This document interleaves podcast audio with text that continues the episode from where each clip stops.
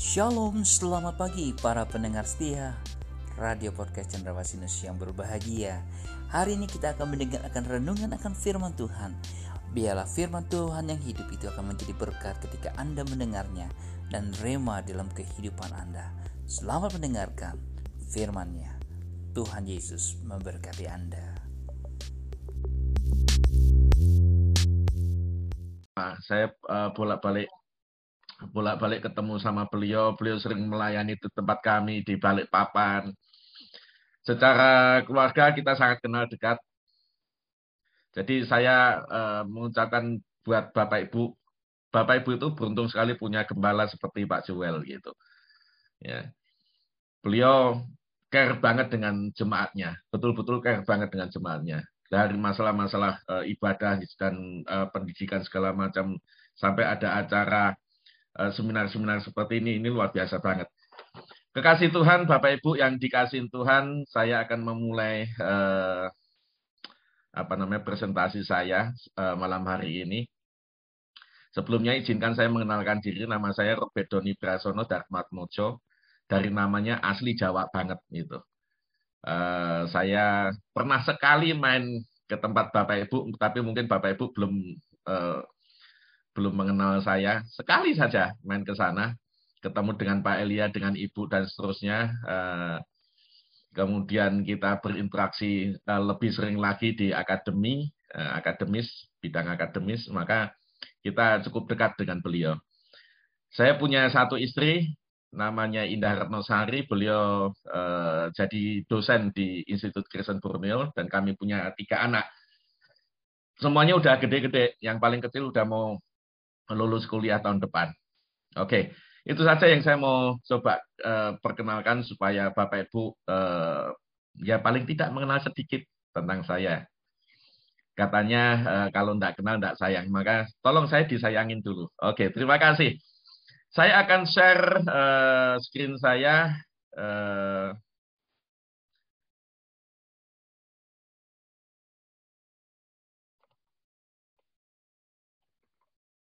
Silahkan Bapak Ibu eh, nanti mengikuti di sini. Eh, Mudah-mudahan sudah bisa muncul screen saya. Eh, nama GSJA mudah-mudahan nggak salah saya tulis. Ya, Gereja Sidang-Sidang Jemaat Allah di Cendrawasih, Jakarta. Kekasih Tuhan, saya memiliki satu tema malam hari ini eh, bertahan dan berbuah eh, dalam ketaatan. Kita masih pasca, maka saya juga mengucapkan selamat pasca buat Bapak Ibu semuanya. Di masa pasca seperti ini, kita diingatkan kembali bagaimana Tuhan Yesus uh, berjuang untuk menyelamatkan kita semua. Berjuang untuk menyelamatkan kita semua. Di dalam perjuangan Tuhan Yesus, kita akan melihat nanti yang namanya psikologi teologi. Karena eh, apa yang dilakukan, apa yang dialami, apa yang dihadapi, kemudian apa yang kemudian menjadi sikap dari Tuhan Yesus, semuanya terkait dengan unsur psikologi. Nanti kita akan lihat di sana bagaimana eh, Tuhan Yesus bisa bertahan dan kemudian eh, berbuah. Buahnya kita nikmati sekarang ini buah dari uh, Tuhan Yesus bertahan di dalam ketaatan sampai mati di kayu salib, buahnya kita nikmati sekarang ini. Nah, kekasih Tuhan, saya sebelum masuk ke tema sentral, ke tema inti, kita merenungkan lebih dahulu uh, apa yang selama ini kita pernah hadapi. Saya ajak Bapak Ibu untuk merenungkan perjalanan-perjalanan hidup Bapak Ibu, baik di gereja, baik di keluarga, baik di dalam masyarakat, baik di dalam pekerjaan, baik di dalam uh, Bapak Ibu uh, berjuang untuk menghidupi keluarga, menghidupi uh, anak-anak, mencari nafkah dan seterusnya. Bapak Ibu tentu pernah merasakan yang namanya tekanan, pernah mengalami yang namanya masalah, pernah mengalami yang namanya tantangan, pernah mengalami yang namanya kekecewaan, pernah mengalami yang namanya fitnah, pernah mengalami yang namanya disingkirkan dan seterusnya. Tapi kalau Bapak Ibu belum pernah sama sekali, wah itu luar biasa gitu ya, luar biasa sekali. Secara manusia, semua pasti akan mengalami masalah-masalah seperti itu. Di dalam pelayanan, saya pernah mengalami satu masalah di dalam pelayanan. Gembala Bapak Ibu juga pernah mengalami satu masalah di dalam pelayanan. Kekecewaan, ditinggalkan, eh, apa namanya di PHP PHP iya. Mungkin Bapak Ibu juga pernah mengalami yang namanya PHP PHP PHP Bapak Ibu kecewa loh hamba Tuhan kok seperti ini? Loh kok katanya pelayan Tuhan loh kok katanya orang Kristen loh kok ini kita mengalami banyak hal seperti ini jujur semua hamba Tuhan mengalami hal-hal seperti itu. Dan mereka melihat dari sudut pandang yang positif. Yaitu bahwa itu merupakan satu ujian. Setiap hamba Tuhan yang melihat dari sisi positif bahwa itu adalah ujian, dia akan bertahan. Tetapi kalau seseorang, seorang hamba Tuhan melihat dari sisi negatif, dia akan terlempar. Dia akan mundur, dia akan menghilang, kemudian eh, bisa jadi dia pindah gereja, bisa jadi dia uh, tidak beribadah lagi dan seterusnya. Kasih Tuhan, Bapak Ibu, di tahun 2016 saya dengan uh, ada satu mahasiswa melakukan satu penelitian, ya, satu penelitian. Kenapa seseorang tiba-tiba menghilang dari gereja? Itu asik banget. Saya akan kasih lihat uh, datanya. Dalam bentuk uh, apa namanya eh, grafik ya, data 2016 masih baru masih sekitar empat tahun yang lalu mungkin sekarang berubah-berubah sedikit-sedikit mungkin kalau bapak ibu ada di bidang eh, pendidikan penelitian bapak ibu bisa lakukan penelitian seperti ini lagi ini sesuatu yang menarik dari per, uh, permasalahan ini kita akan bisa mengungkap, kita akan bisa teliti lebih dalam lagi uh, kenapa bisa seperti itu. Data 2016, orang murtad, saya sebut murtad ini bisa jadi dia pindah agama seberang, dia bisa menjadi ateis, dia bisa eh, apa namanya eh, apa namanya tidak mau bergereja, udah jadi orang asif sama sekali. 0,06 persen, 0,6 0,06 persen itu yang saya anggap saya tulis sebagai murtad gitu. Murtad artinya eh, meninggalkan eh, Tuhan Yesus, murtad. Ya. Nah, kemudian ada jemaat yang tiba-tiba menghilang karena meninggal angkanya nggak terlalu banyak, 0,56 persen. Ini diambil dari eh, eh, DKI Jawa Barat, ya DKI dan Jawa Barat, Jawa Tengah sebagian. Ini diambil sampel-sampelnya dari DKI eh, Jawa Barat, kemudian sebagian Jawa Tengah. Sebagian Jawa Tengah, eh, Solo tidak termasuk, eh, Semarang, Jogja termasuk. Solo kita belum masukkan waktu itu belum sempat. Kemudian Jawa Timur kita belum masuk. Ini masih uh, masih bisa berkembang lagi atau bisa berubah lagi. Meninggal 0,56 persen. Kemudian pindah rumah karena pekerjaan, karena ikut suami, karena eh, apa namanya ikut orang tua, sekolah dan seterusnya itu eh, 3,49 persen. Ya, tidak banyak. Kemudian pengaruh orang lain, misalnya eh, si A ngajak si B, oh masuk ke gereja saya, gerejanya asik, gembalanya Pak Yoel, oh orangnya asik banget, wah orang itu tertarik. Ya, ini karena pengaruh orang lain. Ya. Ayo masuk, orangnya asik, eh, kita ibadah eh, hadirat Tuhan bagus banget, kita dilayani dengan baik di situ, kita dimuridkan dan seterusnya. Oh, orang tertarik terpengaruh oleh orang lain. 4,92 persen. Nah, kemudian terpikat oleh gereja lain. gereja itu punya program yang bagus, sing undang pembicara-pembicara yang bagus ya misalnya eh, apa namanya eh, hari ini eh, minggu ini eh, Pak Gilbert Lumendong misalnya di, eh, diundang. Minggu besok eh, Pak Yusuf Roni diundang. Nah, ini terpikat oleh gereja lain.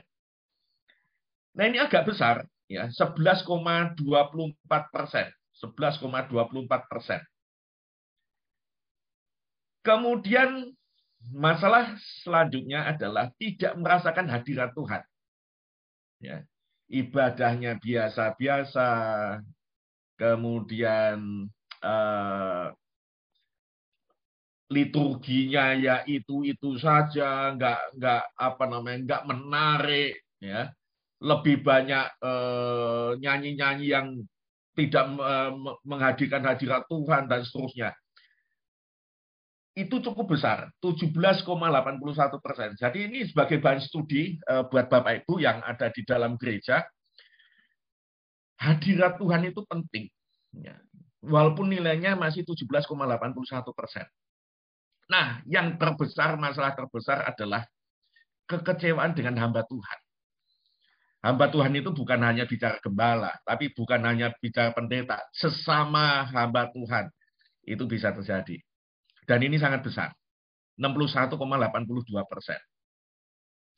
Nah, Bapak Ibu sekarang ini ada posisi di eh, di dalam gereja sekarang ini. Apakah dulu pernah dari gereja lain yang kemudian kecewa, kemudian pindah ke sini, saat ini di gereja ini, atau bagaimana? Apakah Bapak Ibu termasuk yang seperti itu? Nah, mudah-mudahan hari ini Bapak Ibu sudah mendapatkan tempat yang tepat. Ya, saya percaya Bapak Ibu sudah dapatkan tempat yang tepat. Tidak perlu terpikat tempat lain lagi. Bapak Ibu bisa berkembang di sini.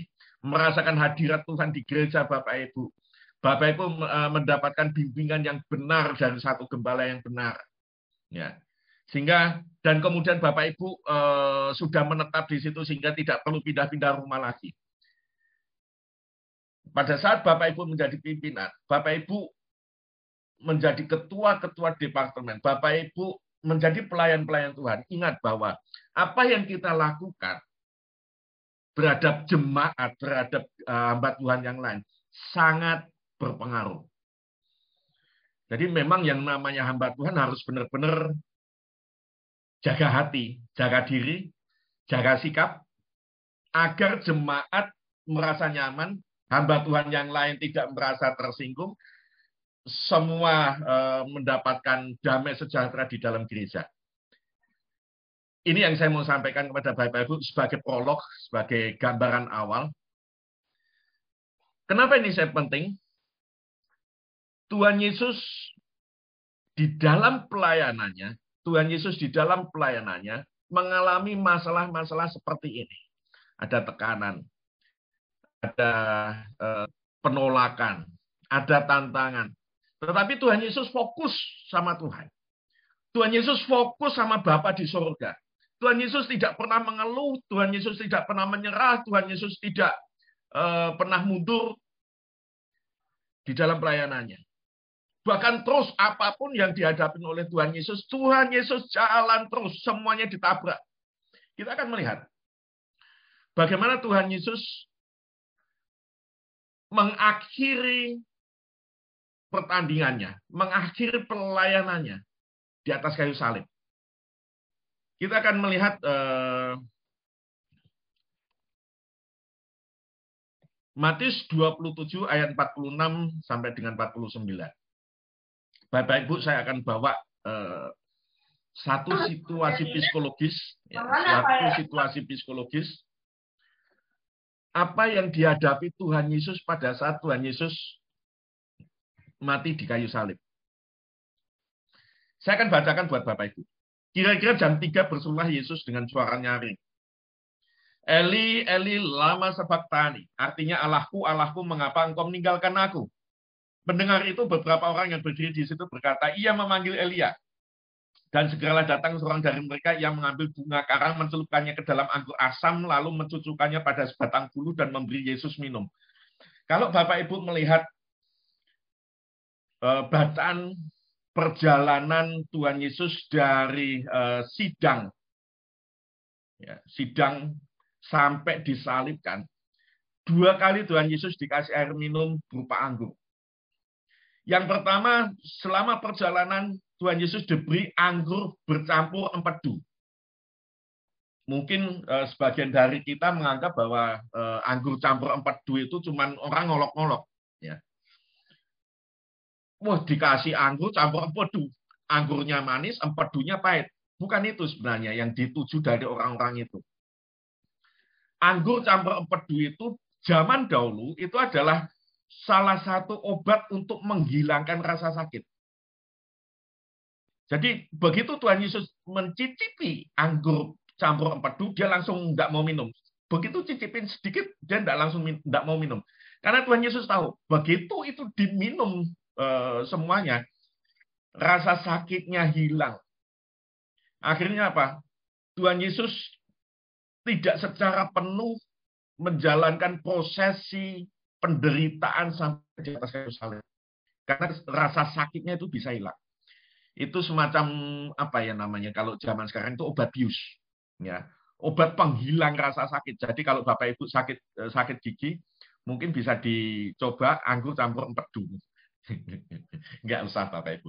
Ya, cukup kita minum uh, apa namanya antibiotik atau uh, apa namanya uh, penghilang rasa sakit udah cukup. Kalau zaman segitu kita belum ada antibiotik, zaman segitu kita nggak ada obat penghilang rasa sakit. Nah, obatnya seperti itu. Maka dikasih anggur campur empedu. Itu tujuannya supaya Tuhan Yesus bisa lebih bisa disiksa lagi. Karena tidak uh, tidak merasakan sakit gitu. Kemudian yang kedua, Yesus diberi anggur asam anggur asam ini adalah anggur yang biasa diminum oleh prajurit-prajurit kalau mereka lagi jaga. Ya. Anggurnya tidak manis ya. Anggur eh, kalau sekarang ini kalau Bapak Ibu pernah ke Kana ya, ada anggur asam, anggur yang apa namanya yang eh, banyak alkoholnya gitu. Jadi agak asam gitu. Nah, itu untuk supaya mabuk orang. Nah, begitu Tuhan Yesus mencicipi, ya, Yesus nggak mau minum. Ya. Nah, Bapak Ibu saya tidak akan bahas eh, bagaimana perjalanan itu. Saya akan mulai masuk di eh, masalah psikologis yang Tuhan Yesus tunjukkan kepada kita. Saat jam 3, saat jam 3 sore, berserulah Yesus dengan suara nyaring, Eli, Eli, lama sabaktani. Kalau di, dal, uh, di dalam uh, bahasa aslinya, Eli Eli ini adalah bahasa Ibrani. Sementara lama Tani itu adalah bahasa Aram. Bapak Ibu harus tahu, Tuhan Yesus kita itu luar biasa. Paling tidak beliau itu menguasai tiga bahasa. Ya, tiga bahasa. Satu bahasa Aram, bahasa lokal waktu itu, bahasa pergaulan waktu itu. Kemudian yang kedua bahasa Ibrani, karena Tuhan Yesus itu adalah uh, guru ya dosen ya guru ahli Taurat ya menguasai Taurat kemudian yang ketiga bahasa Yunani selain itu Tuhan Yesus kalau kita membaca uh, Alkitab ya di Perjanjian Baru kadang-kadang terselip bahasa-bahasa Latin ya. Tetapi uh, kita tidak terlalu yakin untuk bahasa Latinnya. Tapi saya rasa Tuhan Yesus pasti mengerti juga bahasa Latin termasuk juga terakhir bahasa roh ya. Oke jadi ada kemungkinan Tuhan Yesus menguasai empat bahasa. Luar biasa. Ya. Mungkin kita juga menguasai beberapa bahasa. Satu bahasa daerah seperti saya bahasa Jawa. Ya bahasa Indonesia. Ya terakhir bahasa roh kan gitu. Iya Tuhan Yesus uh, berseru dengan suara nyaring Eli Eli lama sabaktani Eli, Eli dalam bahasa uh, Ibrani, lama sabaktani itu dalam bahasa Arab. Kenapa Tuhan Yesus memakai dua bahasa waktu uh, meneriakkan ini? Sebenarnya ada tujuannya, bukan karena uh, latah biasa enggak. Walaupun uh, apa namanya kalau kita buka uh, Mazmur 22 ayat 2 ya. Itu nanti saya akan uh, tampilkan juga uh, Mazmur 22 ayat 2. Itu disebutkan juga bahwa uh, Allahku, Allahku, mengapa engkau meninggalkan aku dan seterusnya. Tetapi Yesus dalam hal ini bukan sedang menyadur atau sedang mengha, uh, menyatakan hafalan dia terhadap Mazmur, bukan. Tetapi Tuhan Yesus sedang masuk di dalam pergumulan terakhir dan pergumulan puncak dari satu penderitaan yang panjang. Eli, Eli lama sabatani. Tuhan Yesus membagi dua hal, yaitu Eli, Eli, dan lama sabatani. Satu bahasa Ibrani, satu bahasa Aram. Kenapa bahasa Ibrani? Yesus tahu bahwa Eli, Eli ini akan diterjemahkan sesuatu yang berbeda. Diterjemahkan sebagai bahwa Tuhan Yesus sedang memanggil Elia. Nah, maka Yesus memakai logat Ibrani, bahasa Ibrani. Dengan bahasa Ibrani, Eli, Eli diterjemahkan sebagai Allahku, Allahku. Lama Sabaktani. Bahasa Lama Sabaktani, ya, kita akan lihat eh,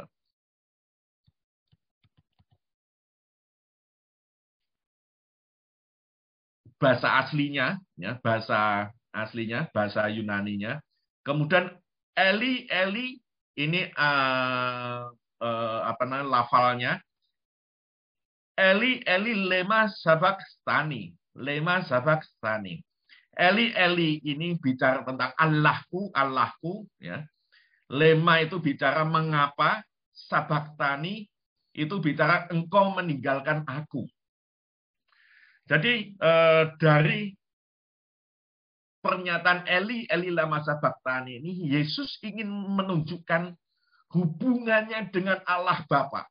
Nah, ada tiga hal yang eh, orang sering eh, terjemahkan dari pernyataan Eli, Eli lama sabaktani. Yang pertama, apa yang dikatakan eh, oleh oleh orang-orang yang ada di eh, sekitar Yesus waktu disalib orang-orang beberapa orang yang berdiri di situ berkata, ia memanggil Elia.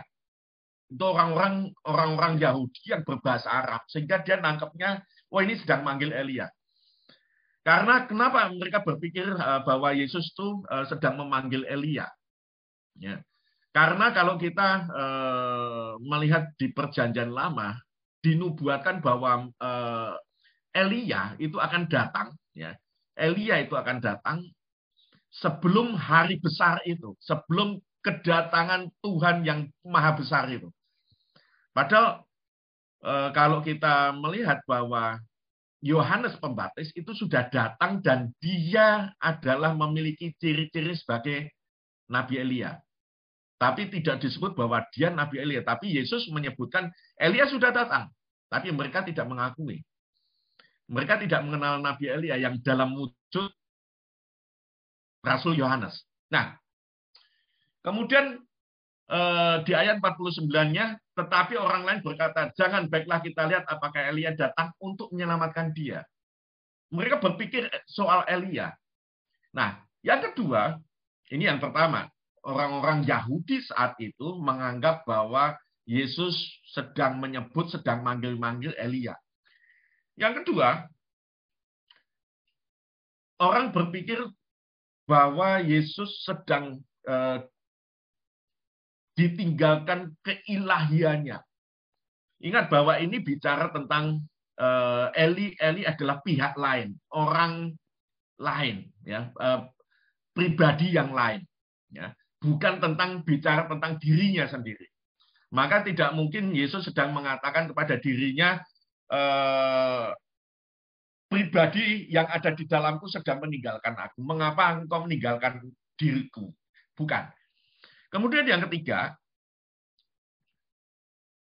ada orang beranggapan bahwa Bapa sedang meninggalkan Yesus.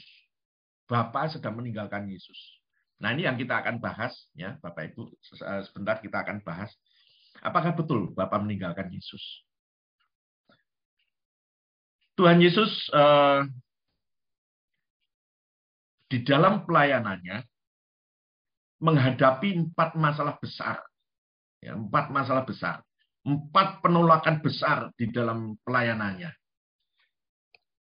Yang pertama adalah penolakan dari sosial kemasyarakatan. Bapak Ibu pernah dengar eh, apa namanya tokoh di Republik ini yang ditolak oleh eh, sosial masyarakat. Ya, ada yang pro, ada yang tidak. Pak Jokowi ditolak oleh sebagian orang-orang eh, golongan 212, ya, ditolak oleh golongan-golongan ekstrim, ya, Pak Ahok, eh, Gubernur Jakarta dulu, pernah ditolak oleh masyarakat, ditolak oleh DPR, kemudian sampai di, dipenjarakan itu karena penolakan masyarakat. Yesus kita melihat apa yang dilakukan oleh Yesus. Semuanya adalah kebaikan. Mungkin Bapak Ibu pernah merasakan eh, waktu di tempat yang lama, di gereja yang lama, mengalami yang namanya penolakan. Pada saat Bapak Ibu bikin program ditolak, bikin ini ditolak, ini dimusuhin, dan seterusnya. Mungkin Bapak Ibu sudah pernah merasakan hal-hal seperti itu. Tuhan Yesus sudah pernah merasakan itu, ditolak oleh masyarakat. Bahkan yang menolak Tuhan Yesus adalah orang-orang yang juga pernah mengeluh-elukan Tuhan Yesus. Bayangkan, sebelum Tuhan Yesus ditangkap, diadili, kemudian eh, dibawa ke Golgota untuk disalibkan. Tuhan Yesus pernah dielu-elukan di Yerusalem. Tuhan Yesus pernah eh, dipuja-puja. Tuhan Yesus naik ke ledai muda, kemudian orang menghamparkan daun palma, menghamparkan baju. Sepanjang jalan mereka mengeluh-elukan Tuhan Yesus, menyambut Tuhan Yesus. Luar biasa. Waktu yang tidak berselang lama, Tuhan Yesus yang sama, pribadi yang sama, kemudian ditolak, kemudian mereka menghujat Tuhan Yesus, kemudian mereka bilang, salibkan dia, salibkan dia, salibkan dia, salibkan dia, salibkan dia. Padahal Tuhan Yesus tidak buat kesalahan terhadap mereka.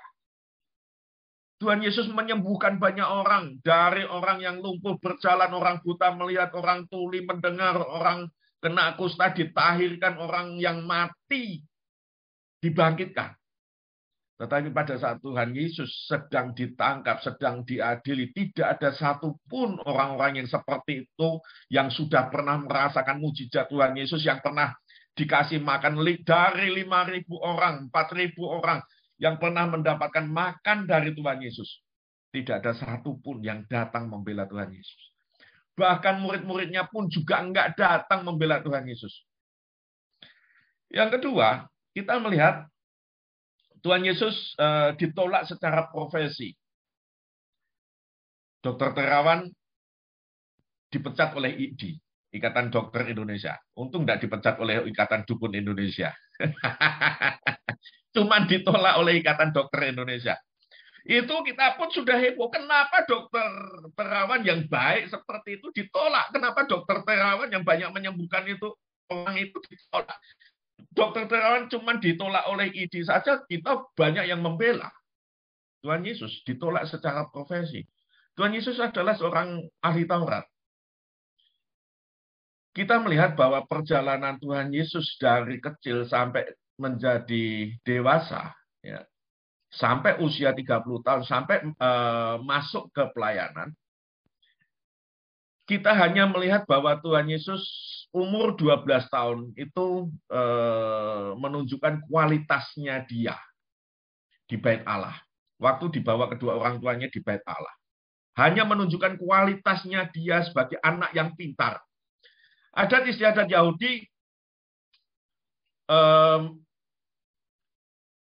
menekankan bahwa eh, setiap orang, setiap anak itu pasti dididik Taurat.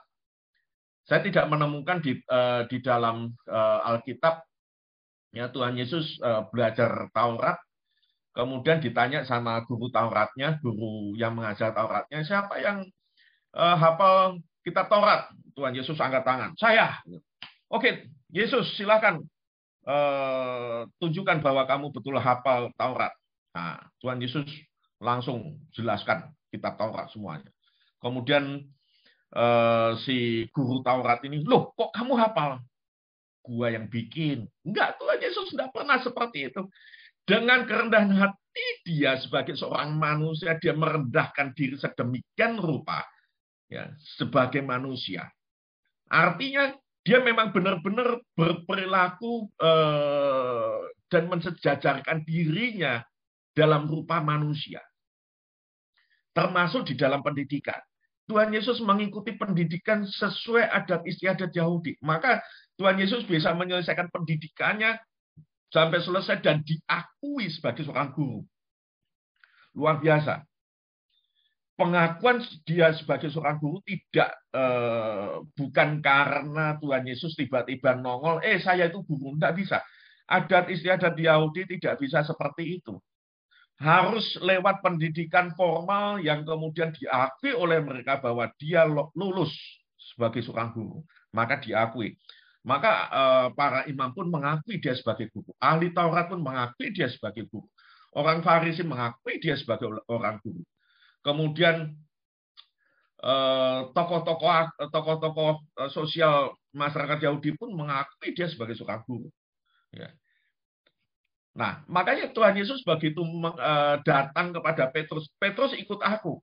Dia langsung ikut karena dia tahu ini guru, ada ciri khas seorang guru. Ya. Jadi dari jubahnya, dari penampilan, dari stolanya itu kelihatan, oh ini guru. Jadi orang tahu Yesus itu sebagai seorang guru. Secara profesi Tuhan Yesus bikin iri para imam. Ya. Dia bikin iri para ahli Taurat dia bermusuhan dengan yang namanya eh, orang-orang Farisi. Kenapa ahli Taurat itu iri sama Tuhan Yesus? Ahli Taurat itu datang dan duduk di sinagog-sinagog atau di bait Allah mereka duduk menunggu murid datang mencari mereka untuk mereka belajar Taurat. Yesus tidak lakukan seperti itu. Yesus tidak datang eh tidak duduk di uh, sinagog atau di bait Allah untuk menunggu murid. Yesus jalan keliling dan muridnya langsung ribuan, muridnya langsung banyak. Itu yang bikin orang-orang ahli Taurat ini meradang itu. Wah ini saingan besar. Banyak orang yang tadinya belajar sama mereka, meninggalkan mereka, ikut Yesus. Mereka tahu, wah Yesus itu luar biasa, mengajarnya luar biasa. Maka ahli Taurat itu iri sama Tuhan Yesus. Bapak Ibu bisa bayangkan begini, bisa ambil satu perbandingan. Bapak Ibu misalnya punya eh, tinggal di satu komplek perumahan, Bapak Ibu punya warung kelontong, beras, minyak dan seterusnya, sembako lah Bapak Ibu punya. Kemudian tetangga Bapak Ibu yang sebelah rumah Bapak Ibu juga punya toko yang sama gitu. Tetapi eh, tetangga Bapak Ibu cuma nungguin warungnya saja, nggak dia nggak bikin eh, kegiatan apa-apa. Sementara Bapak Ibu keliling komplek menawarkan beras, menawarkan minyak, menawarkan telur, menawarkan indomie, dan seterusnya. Mana yang lebih laku? Tentu Bapak Ibu yang keliling eh, menawarkan itu semacam analog lah, saya katakan. Ya. Pasti Bapak Ibu yang lebih laku. Demikian pula Tuhan Yesus. Begitu Tuhan Yesus keliling, ngajar, ngajar, ngajar, ngajar dari kota ke kota. Muridnya banyak sekali. Wah ini luar biasa. Apalagi Tuhan Yesus mengajar dengan kuasa, mengajar dengan mujizat. Itu lebih dasar lagi. Sementara ahli Taurat tidak mengajar eh, dengan kuasa, mereka hanya mengajar dengan kepandaian. Ini yang membedakan. Jadi secara profesi, Tuhan Yesus memiliki profesi seorang guru. Ya. Sebagai seorang ahli Taurat. Dan eh, Tuhan Yesus mendapatkan penolakan dari orang-orang eh, seprofesinya orang Farisi. Kenapa orang Farisi menolak Tuhan Yesus? Ada 613 hukum Taurat Musa. Di tangan Farisi itu berubah menjadi ribuan hukum. Misalnya, saya ambil satu contoh. Hari Sabat. Ya, hari Sabat. Tuhan Yesus mengembalikan fungsinya hari Sabat untuk orang beribadah. Hari Sabat adalah di mana orang eh, beristirahat dari semua kegiatan dan kemudian eh, berbakti kepada Tuhan. Masuk ke bait Allah untuk berbakti kepada Tuhan. Tetapi hukum adat dari orang-orang Farisi berubah. Ya. Tidak boleh eh, melakukan panen, tidak boleh menolong orang, tidak boleh menyembuhkan orang. Itu yang kemudian menjadi aturan-aturan orang-orang Farisi, orang-orang adat. Nah, Yesus mencoba untuk meluruskan lagi hukum-hukum itu. Dimusuhi oleh orang-orang Farisi. Yang ketiga, keluarga. Kita masih ingat bahwa keluarga Tuhan Yesus, adiknya dan ibunya datang untuk menjemput Tuhan Yesus. Kenapa mereka mau menjemput? Orang-orang adat datang kepada keluarga. Mereka selalu ngomong, tuh saudaramu itu, kakakmu itu, Maria tuh anakmu itu menentang adat istiadat Yahudi, menentang hukum eh, hukum hari Sabat. Ini nggak boleh. Nah, mereka juga meradang. Saya juga bisa merasakan psikologi dari keluarga Yesus, psikologi dari Ibu Maria, Ibu Maria yang berharap bahwa Tuhan Yesus itu eh, yang dikandung eh, dari Roh Kudus, dia dapat penglihatan tentang malaikat Tuhan, menyatakan bahwa yang akan dia lahirkan adalah pemimpin bangsa Israel. Dia masih memikirkan bahwa pemimpin bangsa Israel adalah pemimpin eh, secara politik.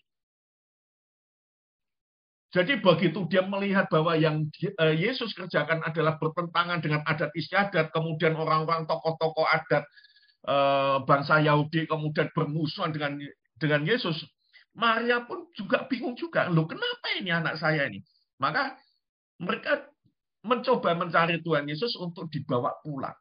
Ada keluarga masih belum mempercayai, keluarga masih belum melihat apa yang dilakukan oleh Tuhan Yesus dan tujuan pelayanan Tuhan Yesus mau ke mana, mereka belum belum melihat sampai ke situ.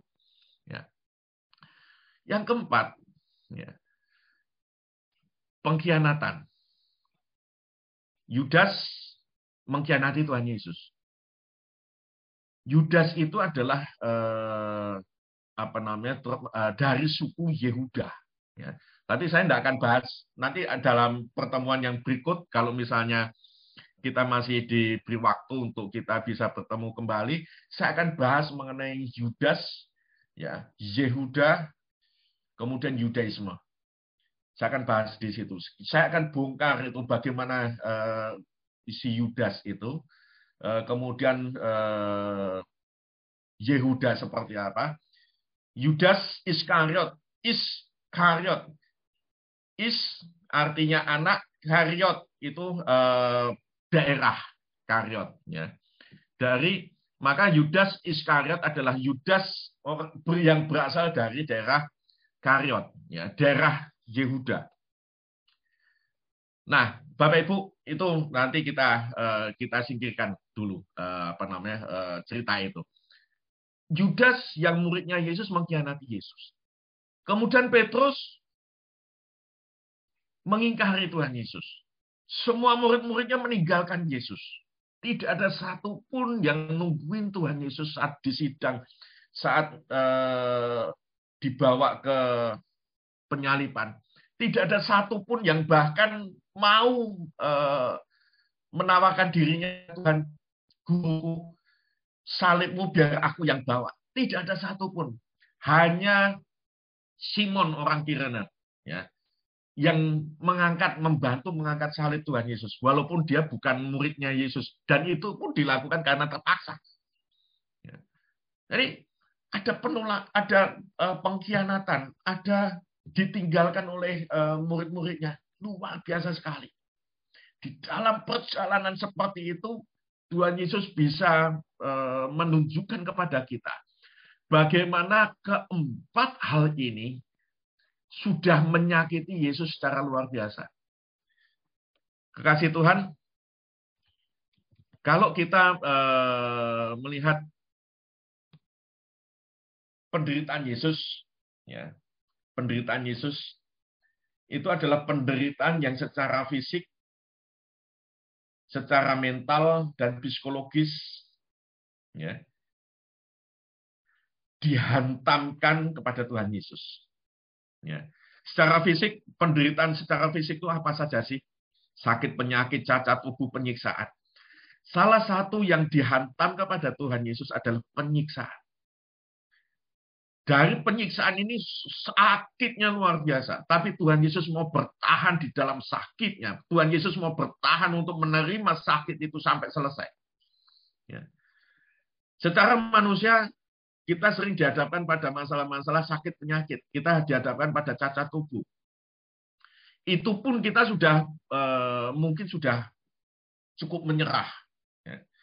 Saat kita dihantam misalnya eh, COVID, wah kita udah udah bingungnya setengah mati, kita udah paniknya setengah mati, kita sudah eh, apa namanya katakanlah hilang harapan kita dan seterusnya.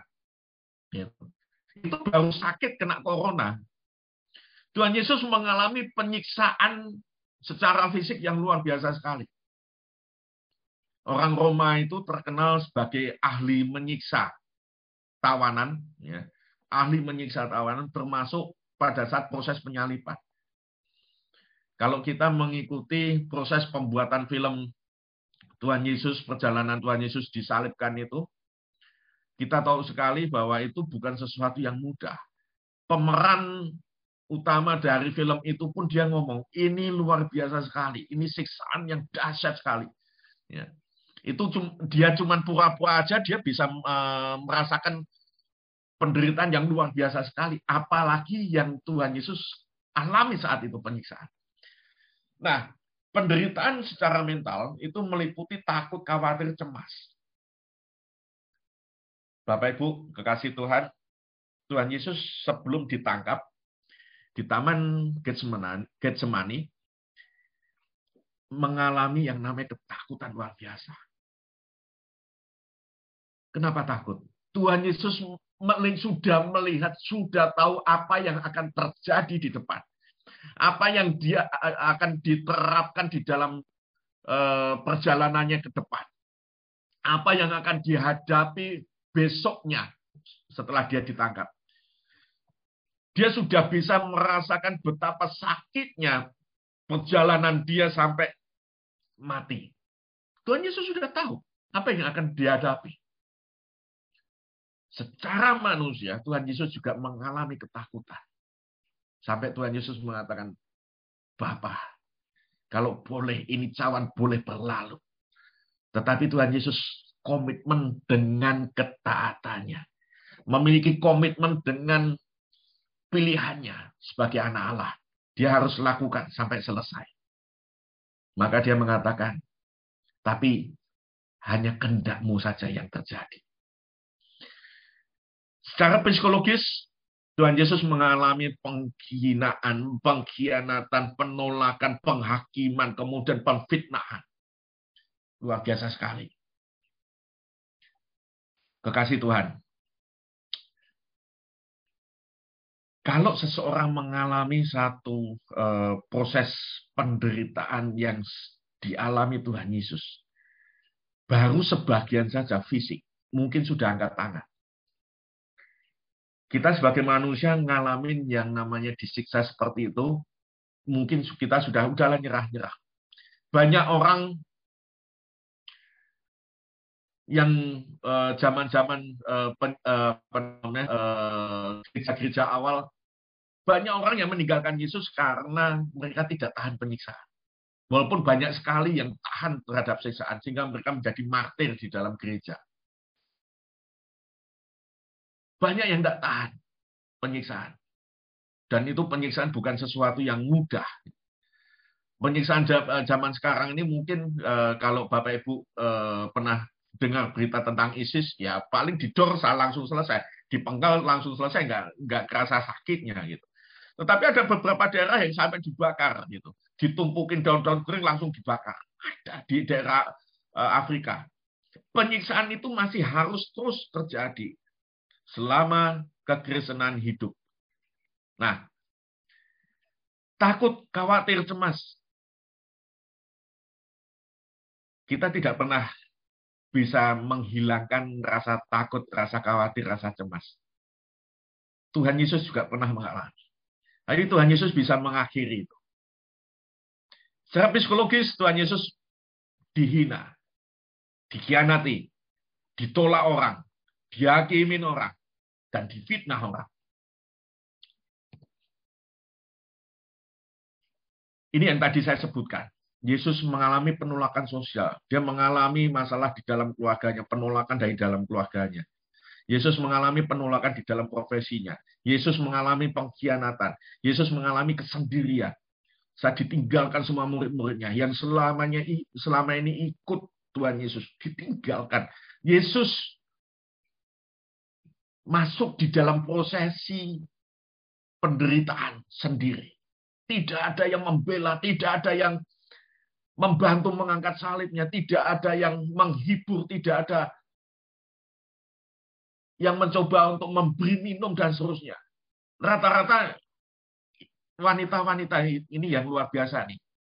Ini anggota yang ikut eh, seminar ini kebanyakan juga wanita. Ya. Luar biasa. Memang dari dulu wanita yang paling dominan.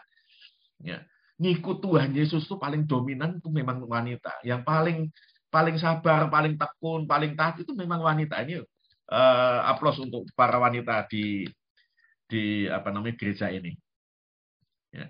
Wanita itu pun juga tidak banyak membantu. Mereka hanya melihat dari kejauhan dan hanya membantu dengan cara menangis gitu. Ya. Mana yang laki-laki? Hilang semuanya. Yang jagoan-jagoan itu hilang semuanya. Petrus yang wah yang orangnya itu uh, digambarkan sebagai satu pribadi yang temperamen yang uh, apa namanya tidak banyak mikir lang langsung berbuat. Dia hilang juga. Sama gitu. nah Yesus bisa lakukan itu karena dia mengutamakan Bapa. Dia mengutamakan ketaatannya. Dia mengutamakan keselamatannya. Dan dia mengutamakan kemenangan untuk kita. Nah, saya kembali lagi. Yesus disalibkan, Yesus teriak, Eli, Eli, lama sabaktani. Eli, Eli, lama sabaktani. Ya. Kalau di Markus, Eloi, Eloi, lama sabaktani. Ya, kalau Eloi, Eloi itu sudah uh, langsung dengan bahasa Arab. Jadi langsung jelas, Eloi, Eloi, lama sabaktani. Ya. Tadi saya mengatakan bahwa ada pandangan yang ketiga bahwa Yesus ditinggalkan oleh Bapa. Pandangan ini 100% salah. Bapak Ibu bisa bayangkan begini. Yesus mengatakan, Aku di dalam Bapa dan Bapa di dalam aku. Kalau engkau ingin melihat Bapa, pada saat engkau melihat aku, engkau sudah melihat Bapa. Aku dan Bapa adalah satu. Artinya begini, Yesus dengan Bapa itu adalah satu kesatuan. Apa yang dirasakan oleh Yesus, dirasakan oleh Bapa. Apa yang dirasakan oleh Bapa, dirasakan oleh Yesus. Sehingga Yesus tahu persis kehendak Bapa di surga. Keinginan Bapa di surga, Yesus tahu persis. Salah satu contoh, waktu Yesus tertinggal di bait Allah. Kenapa Yesus bisa tertinggal di bait Allah? Yesus di usia 12 tahun, sebelum usia 12 tahun, selalu ngikut mamanya, Maria. Itu ada istiadat Yahudi. Jadi kalau eh, keluarga itu berangkat ke satu daerah, ya ada untuk ibadah dan seterusnya, ya itu perempuan di depan, laki-laki di belakang. Kemudian eh, anak-anak usia di bawah 12 tahun ikut mama. Setelah 12 tahun baru ikut papa. Nah, Yesus pada saat usia 12 tahun awalnya ikut mamanya, Maria. Pulangnya harusnya ikut papanya. Tapi Yesus tertinggal. Apa jawaban Yesus? Bukankah aku harus berada di dalam rumah Bapakku? Dia sudah tahu identiti dirinya. Yang kedua, Bapak Ibu, kalau kita jadi orang tua, kita melihat anak kita kesakitan. Apa yang dilakukan orang tua kita? Dia merasa kesedihan, merasa penderitaan, merasa kesakitan juga apa yang dialami oleh anaknya. Bapak melihat bahwa Yesus kesakitan, Bapak pun merasa sakit. Merasa sedih, tapi tidak bisa berbuat apa-apa. Karena kalau Bapak menolong Yesus, ya, menyelamatkan Yesus, artinya proyek keselamatan itu tidak akan pernah terjadi. Jadi Bapak itu hanya menutup mata untuk tidak melihat anaknya sedang meng, uh, sedang masuk sakratul maut, sedang mengalami penderitaan puncaknya. Bapak hanya menutup mata dan memalingkan muka. Dia tidak tega melihat anaknya untuk menderita. Dan itu harus terjadi. Dia harus melihat anaknya selesai melakukan itu semua. Kesedihan yang sama, kesakitan yang sama dialami oleh Bapak di surga. Jadi bukan bukan uh, Bapak meninggalkan Tuhan Yesus enggak. Bapak Ibu kalau sedang mengalami satu kesakitan, Bapak Ibu apa yang Bapak Ibu uh, lakukan? Berteriak, Tuhan, tolong aku Tuhan. Tuhan, jangan tinggalkan aku. Sama. Ini masalah psikologis, Bapak Ibu. Jadi apa yang dilakukan oleh Tuhan Yesus adalah masalah psikologis. Bapak, tolong aku, Bapak. Bapak, jangan tinggalkan aku, Bapak. Bapak, mengapa engkau meninggalkan aku, Bapak? Itu teriakan psikologis. Teriakan seorang anak kepada bapaknya dan bapaknya tidak bisa berbuat apa-apa karena harus terjadi seperti itu. Sama kalau Bapak Ibu mengalami satu penderitaan, berteriak kepada Tuhan. Kekasih Tuhan, Tuhan Yesus menyelesaikan semuanya dengan sangat luar biasa. Maka Bagaimana eh, caranya kita untuk bisa bertahan? Yang pertama menunjukkan sikap bersahabat. Yesus bisa menyelesaikan semuanya. Dia menunjukkan sikap bersahabat. Dia mengampuni orang-orang yang menyalibkan dia. Dia mengampuni orang-orang yang berfitnah.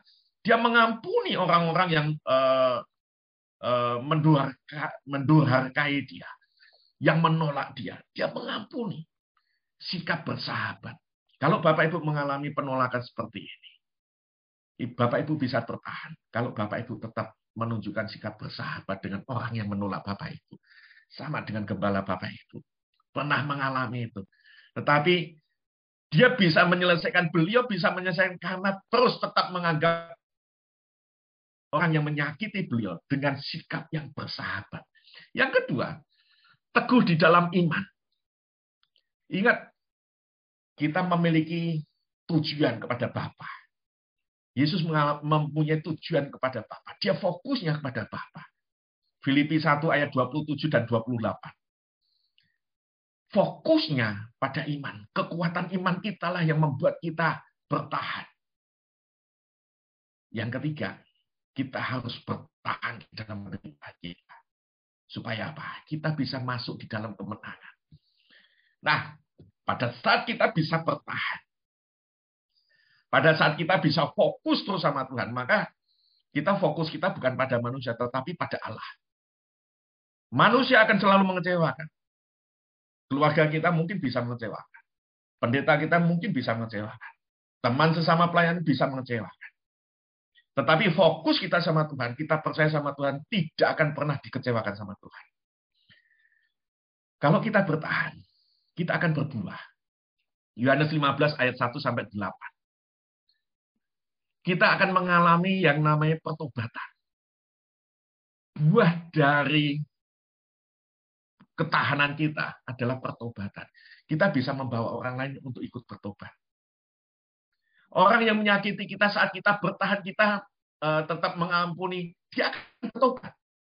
Kita pun juga akan mengalami eh, pembaharuan di dalam kehidupan rohani kita. Yang kedua, berbuat baik. Yohanes 15 um, kalau tidak salah ayat yang kedua dan seterusnya. Ya. Tetap berbuat baik. Berbuat baik dengan orang yang selama ini tidak baik dengan kita. Kalau orang itu buang muka kepada kita, usahakan kita datang ke dia tetap shalom salamin. Bapak gembalaan, Bapak gembala Anda, ya, Ibu gembala Anda sudah lakukan itu. Sudah lewatin masa-masa itu. Kita juga sudah pernah lewati masa-masa seperti itu. Yang ketiga, tetap melayani Tuhan. Jangan pernah tinggalkan pelayanan. Jangan pernah mundur dari pelayanan. Karena kita melayani Tuhan, bukan melayani manusia. Nah, yang terakhir, Yohanes 15 ayat 7. Tetap memberitakan firman. Itu akan jadi buah kita.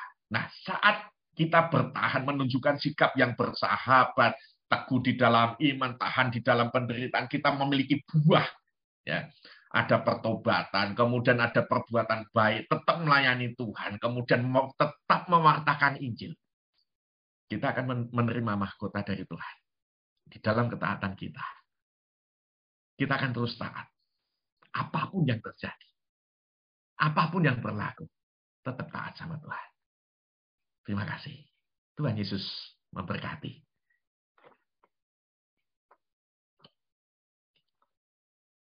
Terima kasih Pak Charles.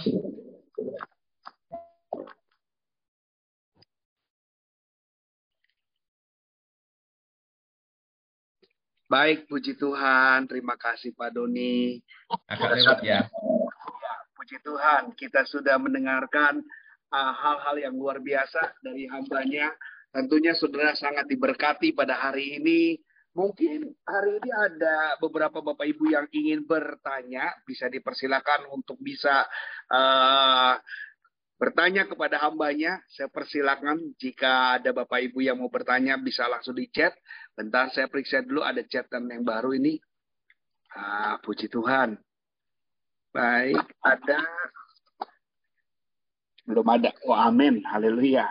Silakan Bapak Ibu kalau ada yang mau bertanya. Terima kasih banyak Pak pemaparannya. Kita jadi lebih memahami ah, tentang apa yang disampaikan Tuhan di atas kayu salib berbicara tentang Allahku, Allahku, mengapa engkau meninggalkan aku? Jadi pastinya punya rencana buat kehidupan kita semua bagi Bapak Ibu semua yang percaya kepada Tuhan. Ada Bapak Ibu yang mau bertanya? Saya persilakan. Haleluya. Wah, sudah paham semuanya. Yang sudah paham boleh kasih jempolnya nih. Haleluya. Haleluya. sangat jelas Pak, katanya Pak. Luar biasa. Terima kasih. Pemaparannya sangat jelas. Puji Tuhan. Oke. Okay. Baik, kalau tidak ada, terima kasih Pak. Sama banyak buat kesempatannya Pak Doni. Walaupun hari ini beliau juga sibuk, harus ikut lagi seminar. Di sebelah sudah sudah mulai sama istri tapi. Oke, okay, baik kita akan berdoa buat hambanya. Terima kasih Bapa dalam surga. Terima kasih Tuhan Yesus. Haleluya, haleluya. Haleluya, haleluya, haleluya. Bapak kami dalam surga, Bapak yang menjadi kekasih bagi jiwa kami, kami datang menghampiri tatamu ya Tuhan. Kami bersyukur buat segala kebaikan-kebaikan yang Tuhan sudah nyatakan di dalam setiap langkah kehidupan kami. Kami yakin Tuhan, kebenaranmu sudah disampaikan dan panjang lebar, uraian demi uraian juga sudah kami dengar. Diberkati selalu Tuhan, Pak Dr. Doni yang sudah menyampaikan uh, pemaparan ini dan kami sangat-sangat diberkati Tuhan. Kami percaya apa yang kami sudah dengar tidak pernah sia-sia dan semuanya alami kasih dan kuasa Tuhan yang luar biasa. Pelayanan beliau di Balikpapan, Tuhan juga memberkati kami dan kami juga mungkin akan mendengarkan beberapa kali lagi Tuhan apa yang beliau akan sampaikan juga kepada kami berbagi uh, pengalaman, berbagi uh, pengetahuan sehingga kami juga ditumbuhkan dan kami juga diberkati Tuhan. Terpujilah bagi namamu ya Aba ya Bapa di dalam nama Tuhan Yesus kami berdoa mengucap syukur. Mari kita angkat tangan kita terima berkat Tuhan. Tuhan memberkati dan melindungi engkau. Yang mencari wajahnya kepadamu, memberikan engkau kasih karunia. Tuhan menghadapkan wajahnya kepadamu, memberikan engkau damai sejahtera. Kiranya kasih daripada Allah Bapa, kecintaan daripada Tuhan Yesus Kristus, serta manifestasi Roh Kudus yang telah menjadi penghibur, penolong, pembimbing dalam kehidupan umat Tuhan yang percaya. Engkau dibuat naik bukan turun, jadi kepala bukan ekor. Keluar masukmu mengalami curahan berkat-berkat Tuhan. Terimalah berkat Tuhan di dalam nama Bapa, Putra, dan Roh Kudus yang percaya sama-sama katakan Amin. Haleluya. Ada yang bisa bantu saya untuk foto? Sudah.